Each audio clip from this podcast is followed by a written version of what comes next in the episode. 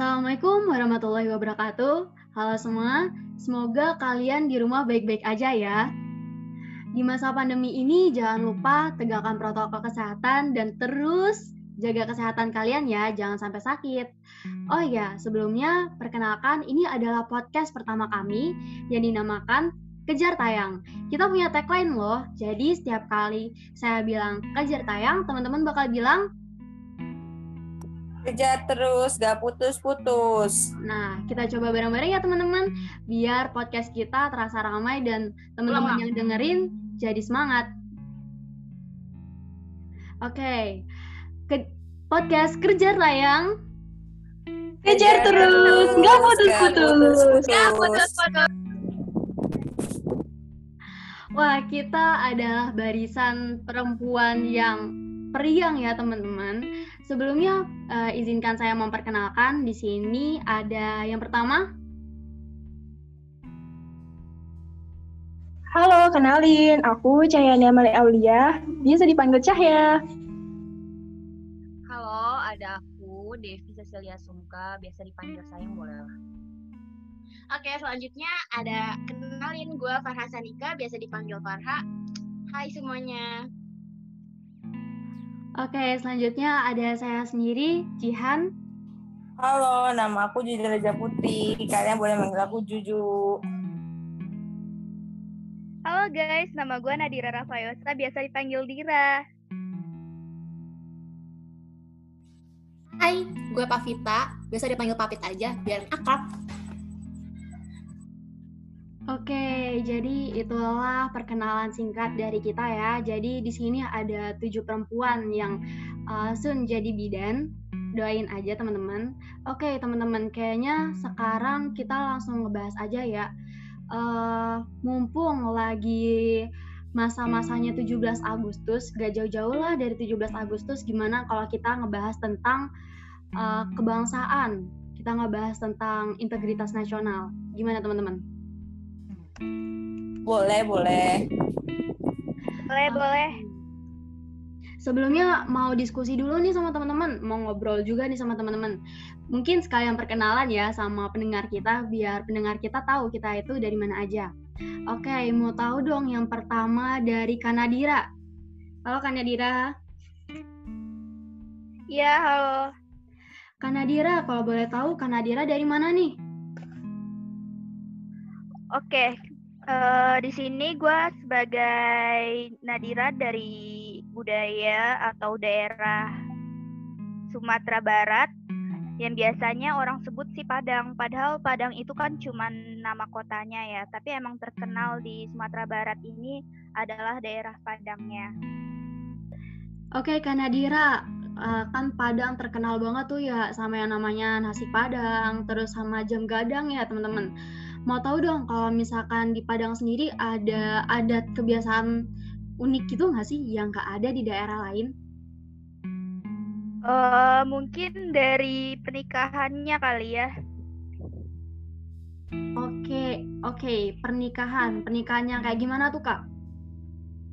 Kalau di Padang sendiri, uh, di Sumatera Barat, maksudnya dia ada daerah namanya Pariaman ya uh, di Pariaman ini dia uh, kalau mau menikah uh, si perempuan harus membayar si laki-laki untuk dinikahkan. Oke, kita jadi satu langkah lebih dekat dengan Padang nih teman-teman. Uh, kita coba yuk, kita coba cari tahu lagi kebudayaan kakak-kakak yang lain. Untuk Kak Farha, gimana Kak Farha? Orang Jakarta tapi bokap gue tuh orang Sulawesi jadi ya gue masih tahu lah ya adat-adat Sulawesi. Nah di Sulawesi itu terkenal banget sama pulaunya ada Pulau Bunaken. Di situ tuh tempat wisata yang recommended banget sumpah. Kalian tuh kalau ke Manado ke Sulawesi Utara itu wajib banget mampir ya. Di situ tuh terumbu karangnya bersih-bersih terus pantainya luas bagus banget Oke, okay, berarti di Sulawesi itu ada yang namanya Pulau Bunaken ya. Kayaknya kita perlu uh, kalau misalkan pandemi ini udah berakhir, kita bisa lah ya mampir ke Bunaken. Iya mampir, jangan lupa. Itu rekomend banget. Uh, mungkin sedikit ngenalin juga ya kalau misalkan Jihan ini dari Sulawesi juga. Bedanya kalau Farha dari Manado Jihan dari uh, Makassar. Kalau di Makassar itu uh, Kanadira ber, uh, berbeda ya sama yang di Padang Pariaman. Kalau di Pariaman itu kan perempuan membayar laki-laki. Nah kalau di Makassar di Makassar ini laki-laki yang membayar perempuan Tadi dari Sulawesi, terus pingin tahu dong yang lain. Dari Kak Cayani, Kak Cayani dari mana Kak? Halo, kalau aku sendiri sih dari Jawa Tengah nih. Hey, orang Jawa Tengah nih, orang yang terkenal dengan kekalamannya ya. Aduh, mantep banget dah. Mau tahu dong Kak, kalau di Jawa Tengah gitu biasanya ada adat kebiasaan yang unik apa ya? Boleh, boleh. Mau tahu dari mananya nih? Kalau tadi kan kita lagi bahas nikah gitu kan. Kalau dari Jawa Tengah sendiri sih biasanya kayak ada siraman, sungkeman, sama pinggit gitu. Oh, jadi kalau misalkan mau nikah di Jawa itu ada adat-adat uh, sebelum pernikahan gitu ya? Iya, ada adatnya. Jadi kalau uh, mau jelasin dikit dong yang tadi disebutin, boleh kan ya? Boleh kak, satu aja ya kak, jangan banyak-banyak, kasihan yang lain lagi nungguin. Oke oke oke, di sini mau jelasin yang pinggit ya. Jadi mungkin dari teman-teman yang lain belum pada tahu atau bahkan baru tahu. Nih pinggit ini jadi kedua calon mempelai itu dilarang ketemu dulu sebelum nikah, gitu. Oke, mereka dilarang ketemu sebelum nikah ya. Kak Juju, Kak Juju, mau pendapatnya Kak Juju doang gimana tuh? Kalau misalkan Kak Juju uh, dengerin tadi pendapatnya uh, dengerin budayanya Cahyani. Nggak ketemuan dulu sebelum nikah gimana kak? Uh, lumayan seru juga ya maksudnya kayak bikin penasaran juga nanti gimana penampilannya setelah dipingit terus atau mungkin pasti ada lah ya rasa kangen-kangennya karena emang nggak boleh komunikasi samsek kan dipingit itu. Lumayan seru sih kalau menurut aku ya karena jadi ada rasa bedanya sendiri nanti kalau udah nikah gitu pas pas nikah pas ketemu tuh oke jadi ada perasaan-perasaan gimana gitu ya kak ya? Uh, kalau Juju mau tahu dong Juju dari mana? Asalnya nih. Kalau aku sendiri aku asli Semarang dua orang tua aku asli Jawa Tengah Semarang. Nah ada nih pasti ada salah satu tempat yang pasti kalian sangat tahu karena ini tempat ini cukup populer dan bersejarah. Yaitu kalau di di Semarang namanya itu Lawang Sewu. Kalian familiar ya dengan gedung seribu pintu. Jadi tempat ini tuh bener-bener tempat yang ikonik banget karena di situ tempat pergudangan kereta api zaman dulu. Kalian wajib banget ke situ kalau emang mau belajar sejarah-sejarah perkereta apian Oke, Kak Juju ternyata bawain stigma baru ya. Soalnya yang Jihan tahu itu Lawang Sewu tempat uh, tempat angker ya yang biasanya aku tahu. Tapi ternyata Kak Juju uh, ngasih tahu kalau misalkan uh, kalau kita mau belajar sejarah bisa juga di Lawang Sewu. Oke, ini cukup menarik ya. Kalau tadi di Sulawesi ada Bunaken, di Jawa ada Lawang Sewu.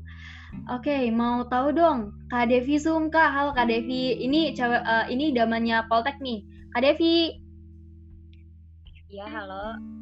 Oke, selanjutnya kita kenal uh, kita tanya-tanya nih sama Kak Devi. Kak Devi adalah idamannya Poltek ya, Kak?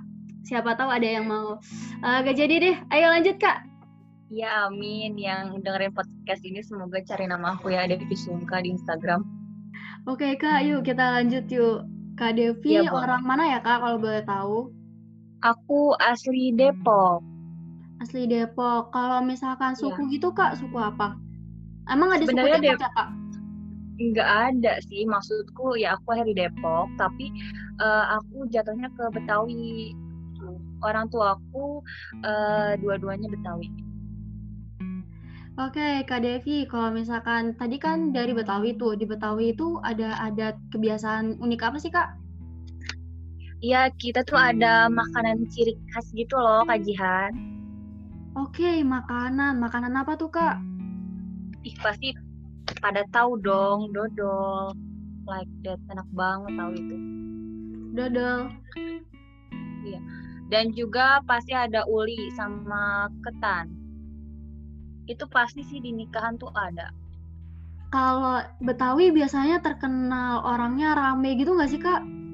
kayak dari yang kuliah tuh ya pas aku di Jakarta kayak semua orangnya tuh rame banget kayak gokil abis tapi uh, rada gimana gitu.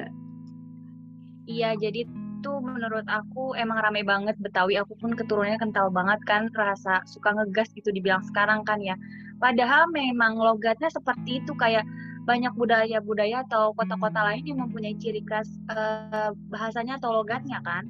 Iya, Jadi banget. ini pas banget ini logat aku atau Betawi itu emang agak rada sebenarnya nyablak gitu ya jatuhnya.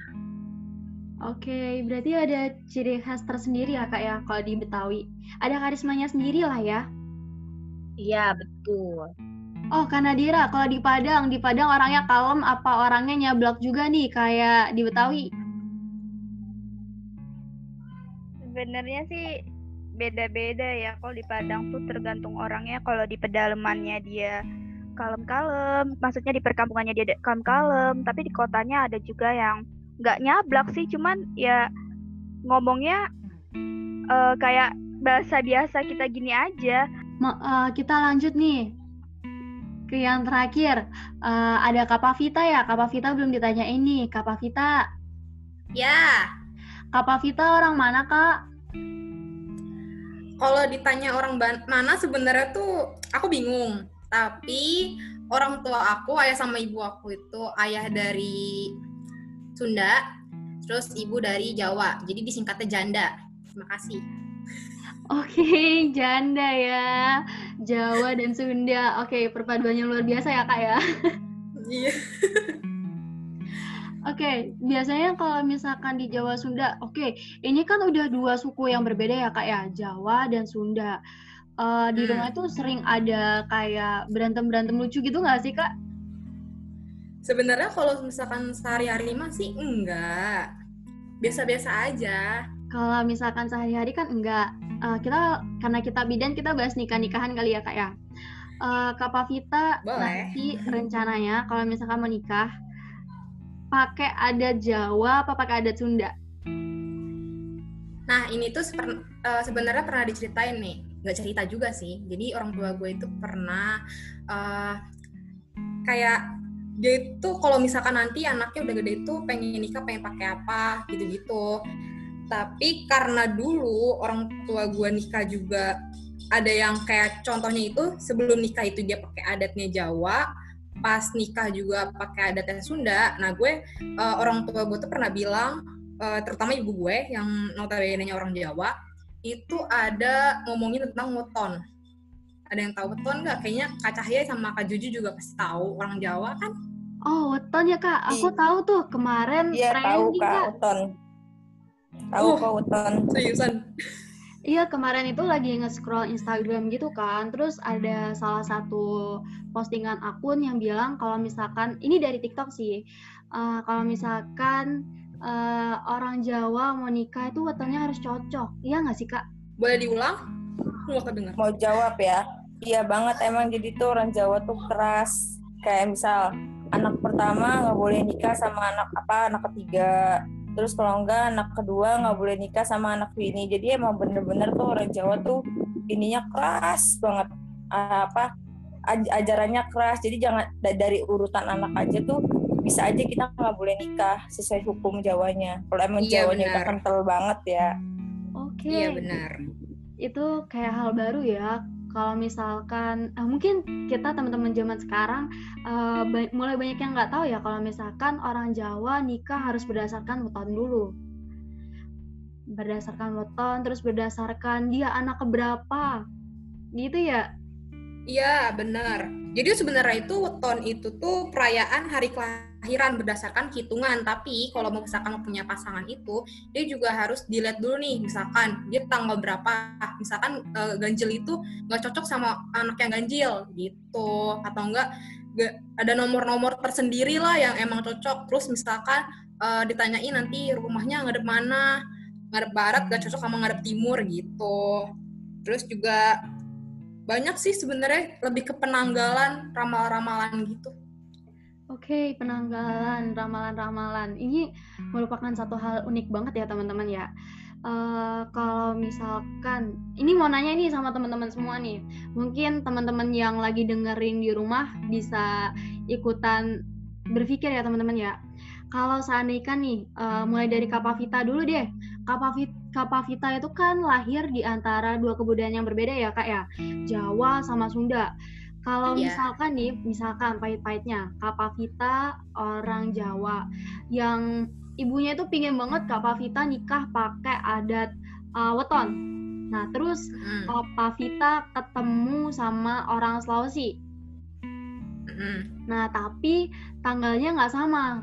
Terus gini kak, Kapavita ketemu sama orang Sulawesi yang tanggalnya uh, tanggal wetonnya nggak sama nih. Nah, orang Sulawesi ini juga punya pemikiran, oke, okay, uh, saya mau nikahin Mbak Pavita, tapi saya mau bayar Mbak Pavita, tapi kamu ngerasa kalau kamu dibayar rasanya kayak gimana gitu. Kira-kira dalam nyikapinya gimana Mbak? Kalau menurut gue, kalau misalkan emang udah cocok, maksudnya kan kalau misalkan kayak gue ngikutin budaya gitu ya, itu kan rada-rada susah tuh. Ya gue masih ngomongin baik-baik sih Oke, ngomongin baik-baik ya kak ya. Kira-kira, uh, kira-kira kak Mbak Mbak Pavita tadi kan di contohnya Mbak Pavita sama calon itu beda budaya, terus mau nikah bareng, mau nikah bareng nih, punya satu tujuan yang sama. Tapi kalau di beda beda, uh, tapi kalau gara-gara beda adat ini ada kemungkinan berhenti atau enggak? Gagal nikah gitu? enggak. gitu? Ya enggak sih. Ya Kenapa buat apa? kalau misalkan sekarang gini kalau misalkan kalau gue perandaian ya yeah. Iya. uh, misalkan keluarga gue itu benar-benar nanamin tentang weton dan gue tuh harus ngasih tahu walaupun itu emang budaya yang emang udah turun temurun cuman kan uh, cuman kan uh, weton sendiri itu kan ibaratnya ramalan ya. Nggak bisa dipastiin sama orang tuh cocok bakal tanggal lahirnya apa harinya apa gitu. Dan gue bakal ngomong bener-bener baik-baik. Gue juga kan nikah kalau ngomongin masalah nikah itu kan satu visi satu tujuan kan? Oke okay, satu visi satu tujuan ya? Oke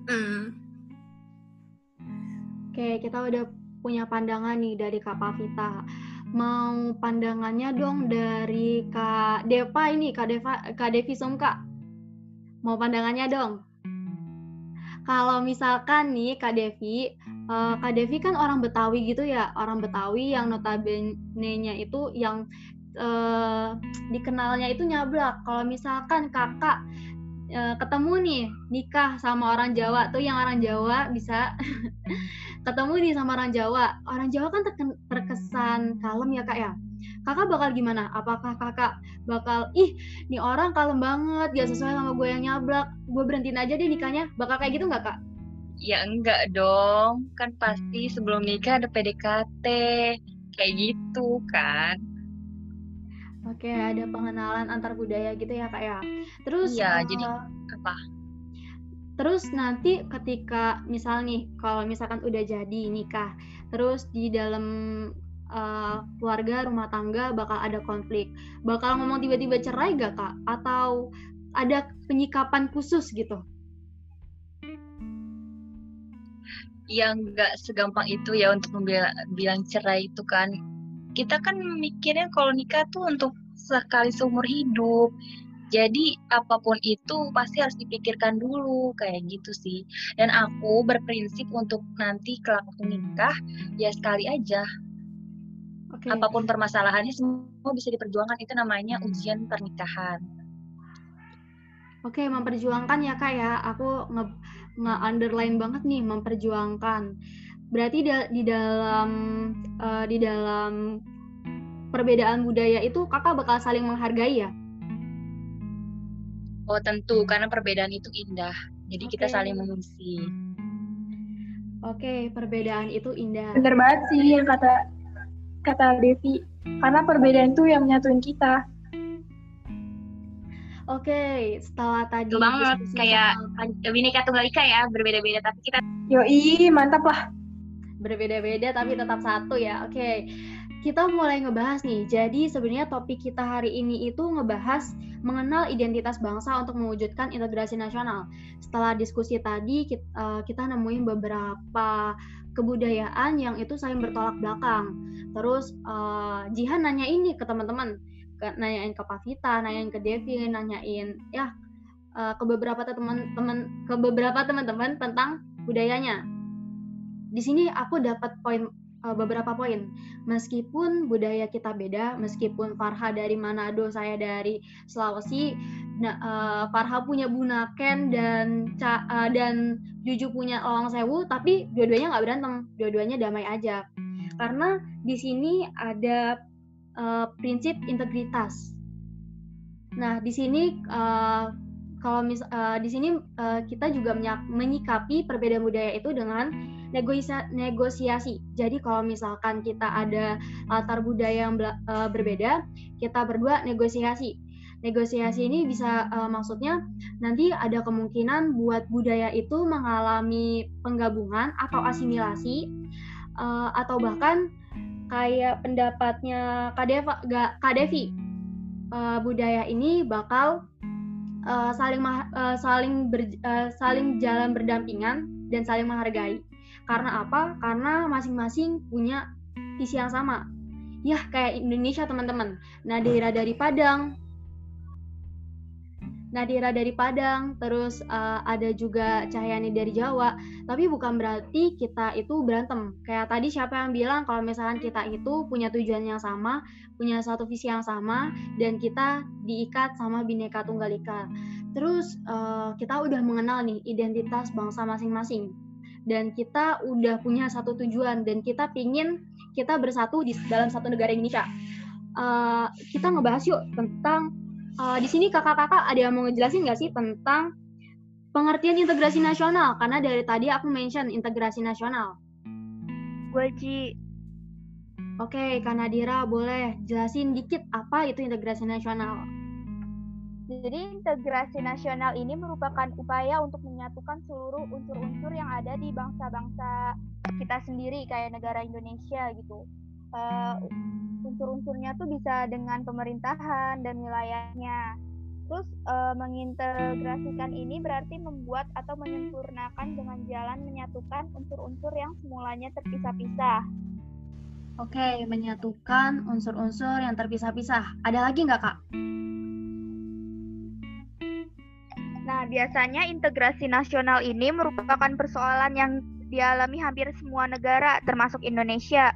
Karena apa? Karena menyatukan orang-orang dengan segala perbedaan menjadi satu satu kesatuan kebangsaan uh, yang baru bukanlah hal yang mudah. Seperti halnya negara Indonesia yang uh, masih mempunyai atau menghadapi persoalan-persoalan bagaimana menyatukan penduduknya yang sifatnya macam-macam, yang budayanya banyak yang kayak tadi kita sebutkan. Kita sendiri aja juga mempunyai budayanya masing-masing kan. Oleh maka uh, oleh karena itu untuk integrasi nasional ini merupakan suatu hal yang tidak mudah.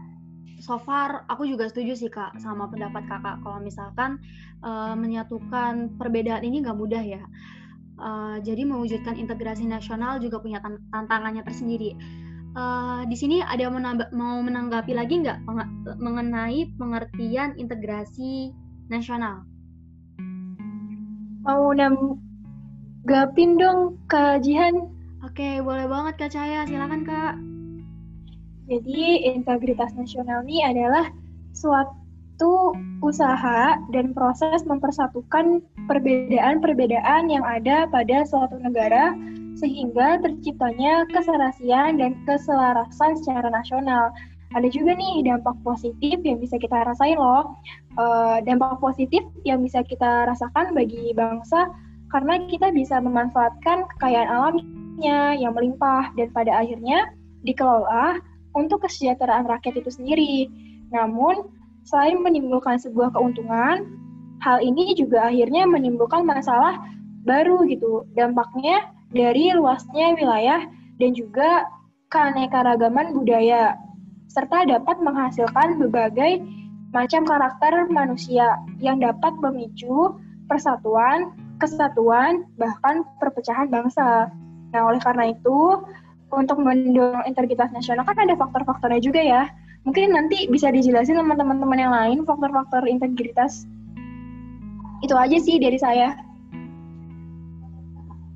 Oke, uh, makasih banget ya Kak. Ternyata ada pandangan baru nih mengenai integrasi nasional itu uh, punya dampak positif teman-teman. Kalau misalkan uh, dampak positifnya itu adalah bisa menimbulkan kesejahteraan bagi negara itu sendiri karena kekayaan kekayaan alam itu digabung menjadi satu dan dinikmati bersama.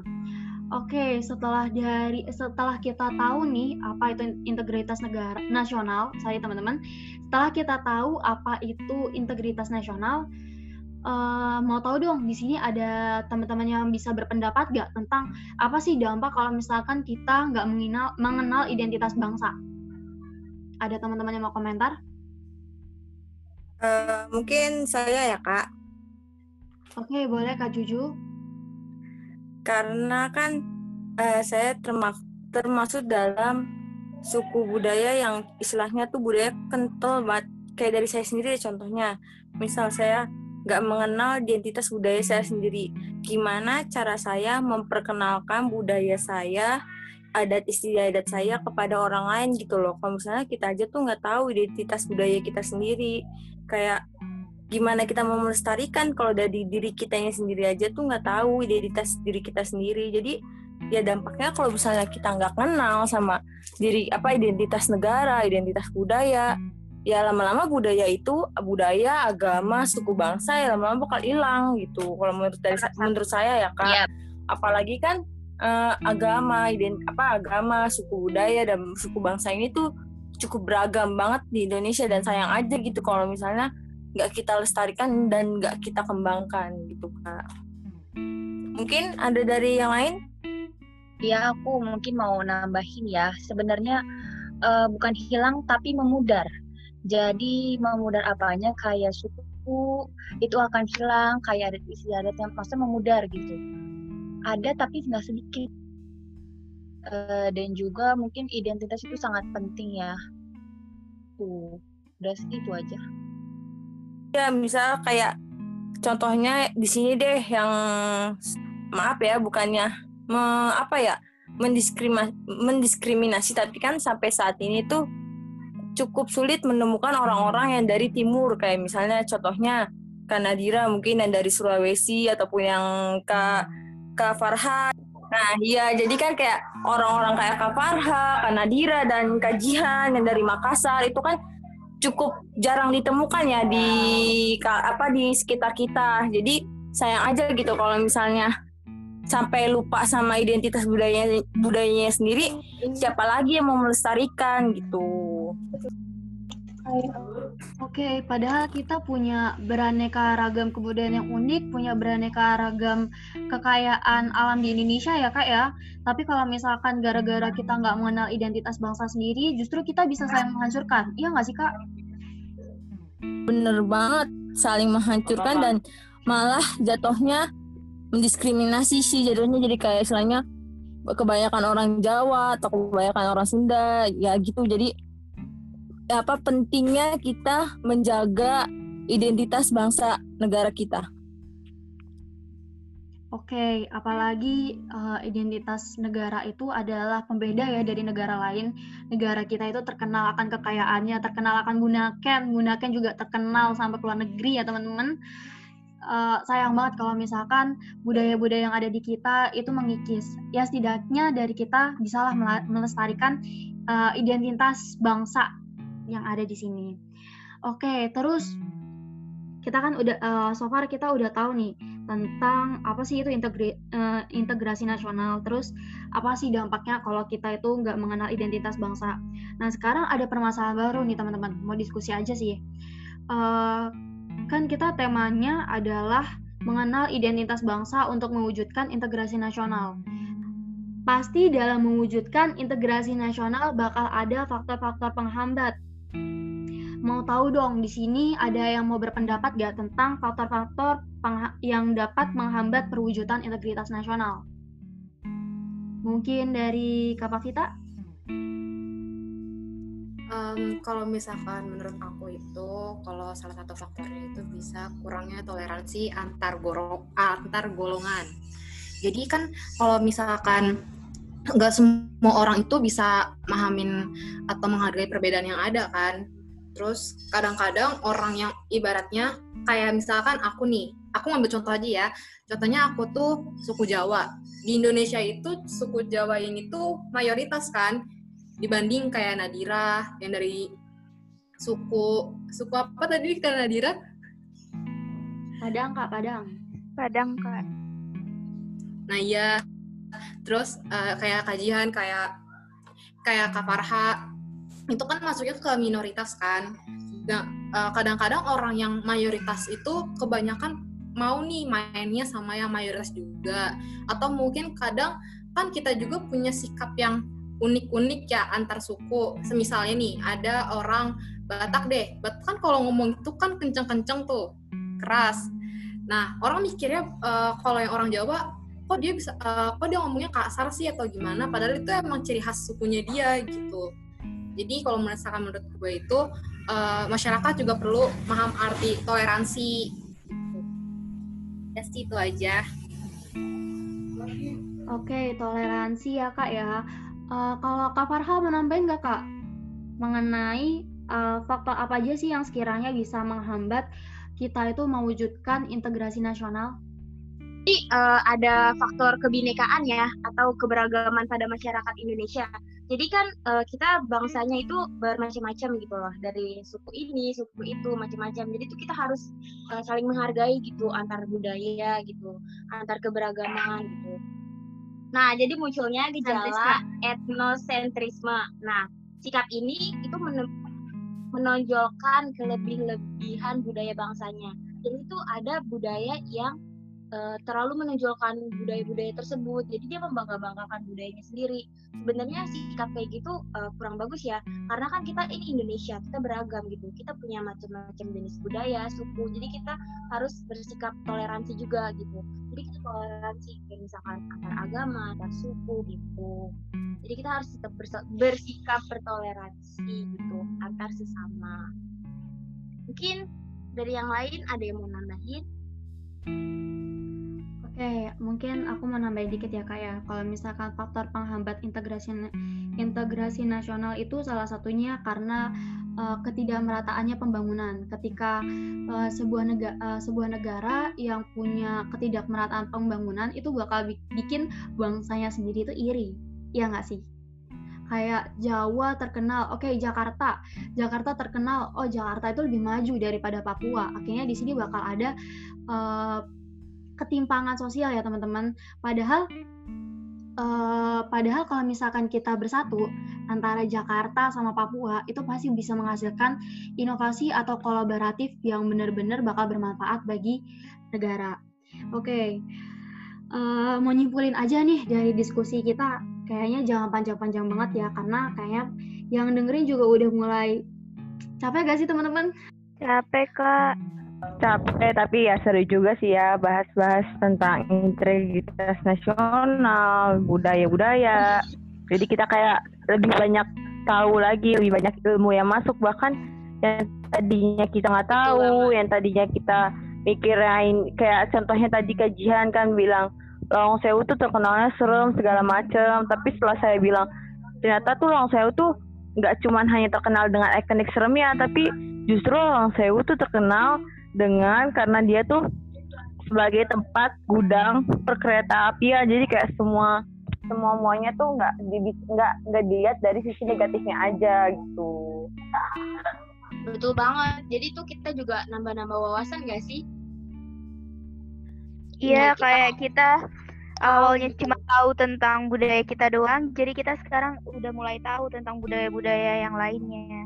Betul banget Oke, jadi menyimpulin dikit sih. Jadi pentingnya mengenal identitas bangsa untuk mewujudkan integrasi nasional adalah agar kita itu bisa saling menghargai satu sama lain, menghargai antara budaya yang dimiliki suku Jawa dengan suku Sulawesi, dan juga uh, kita bisa turut melestarikan budaya-budaya yang kita miliki. Karena tadi faktanya aja, karena Dira bilang sendiri kalau misalkan budaya di Padang udah mulai mengikiskan ya kak.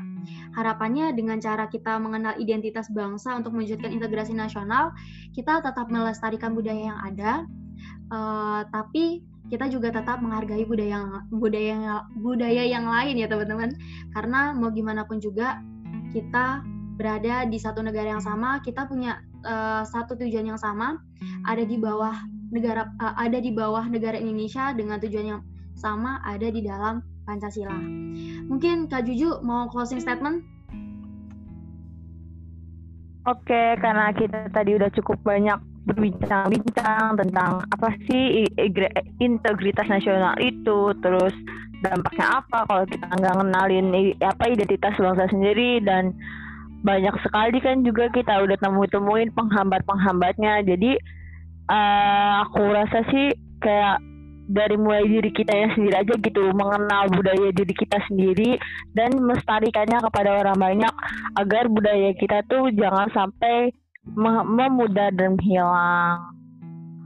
Uh, mungkin itu aja sih sekian ya podcast dari kami. Semoga kalian yang mendengar juga cukup menikmati dan makin banyak ilmu yang masuknya. Terima kasih sudah mendengar podcast dari kami. Uh, kita akan sekali lagi ya kak. Tadi nggak lupa kan tagline-nya apa? Gas terus nggak putus-putus kan? Bener nggak kak? Oke, iya benar. Oke, okay, kita bener ya. banget. Iya, oke. Siap ya, siap ya, siap ya, siap ya. Kalau aku bilang kejar tayang. Kejar gas terus, gas terus, gak putus-putus. Putus-putus. Eh, kurang kompak deh, Kak Juju. Oh, ulang, ulang ya. Ulang, ulang, ulang. Oke, ulang. Kejar tayang. Kejar terus, gak putus-putus. Yeay. Sekian dari Ya, sekian dari kami. Kurang lebihnya mohon maaf. Wassalamualaikum warahmatullahi wabarakatuh.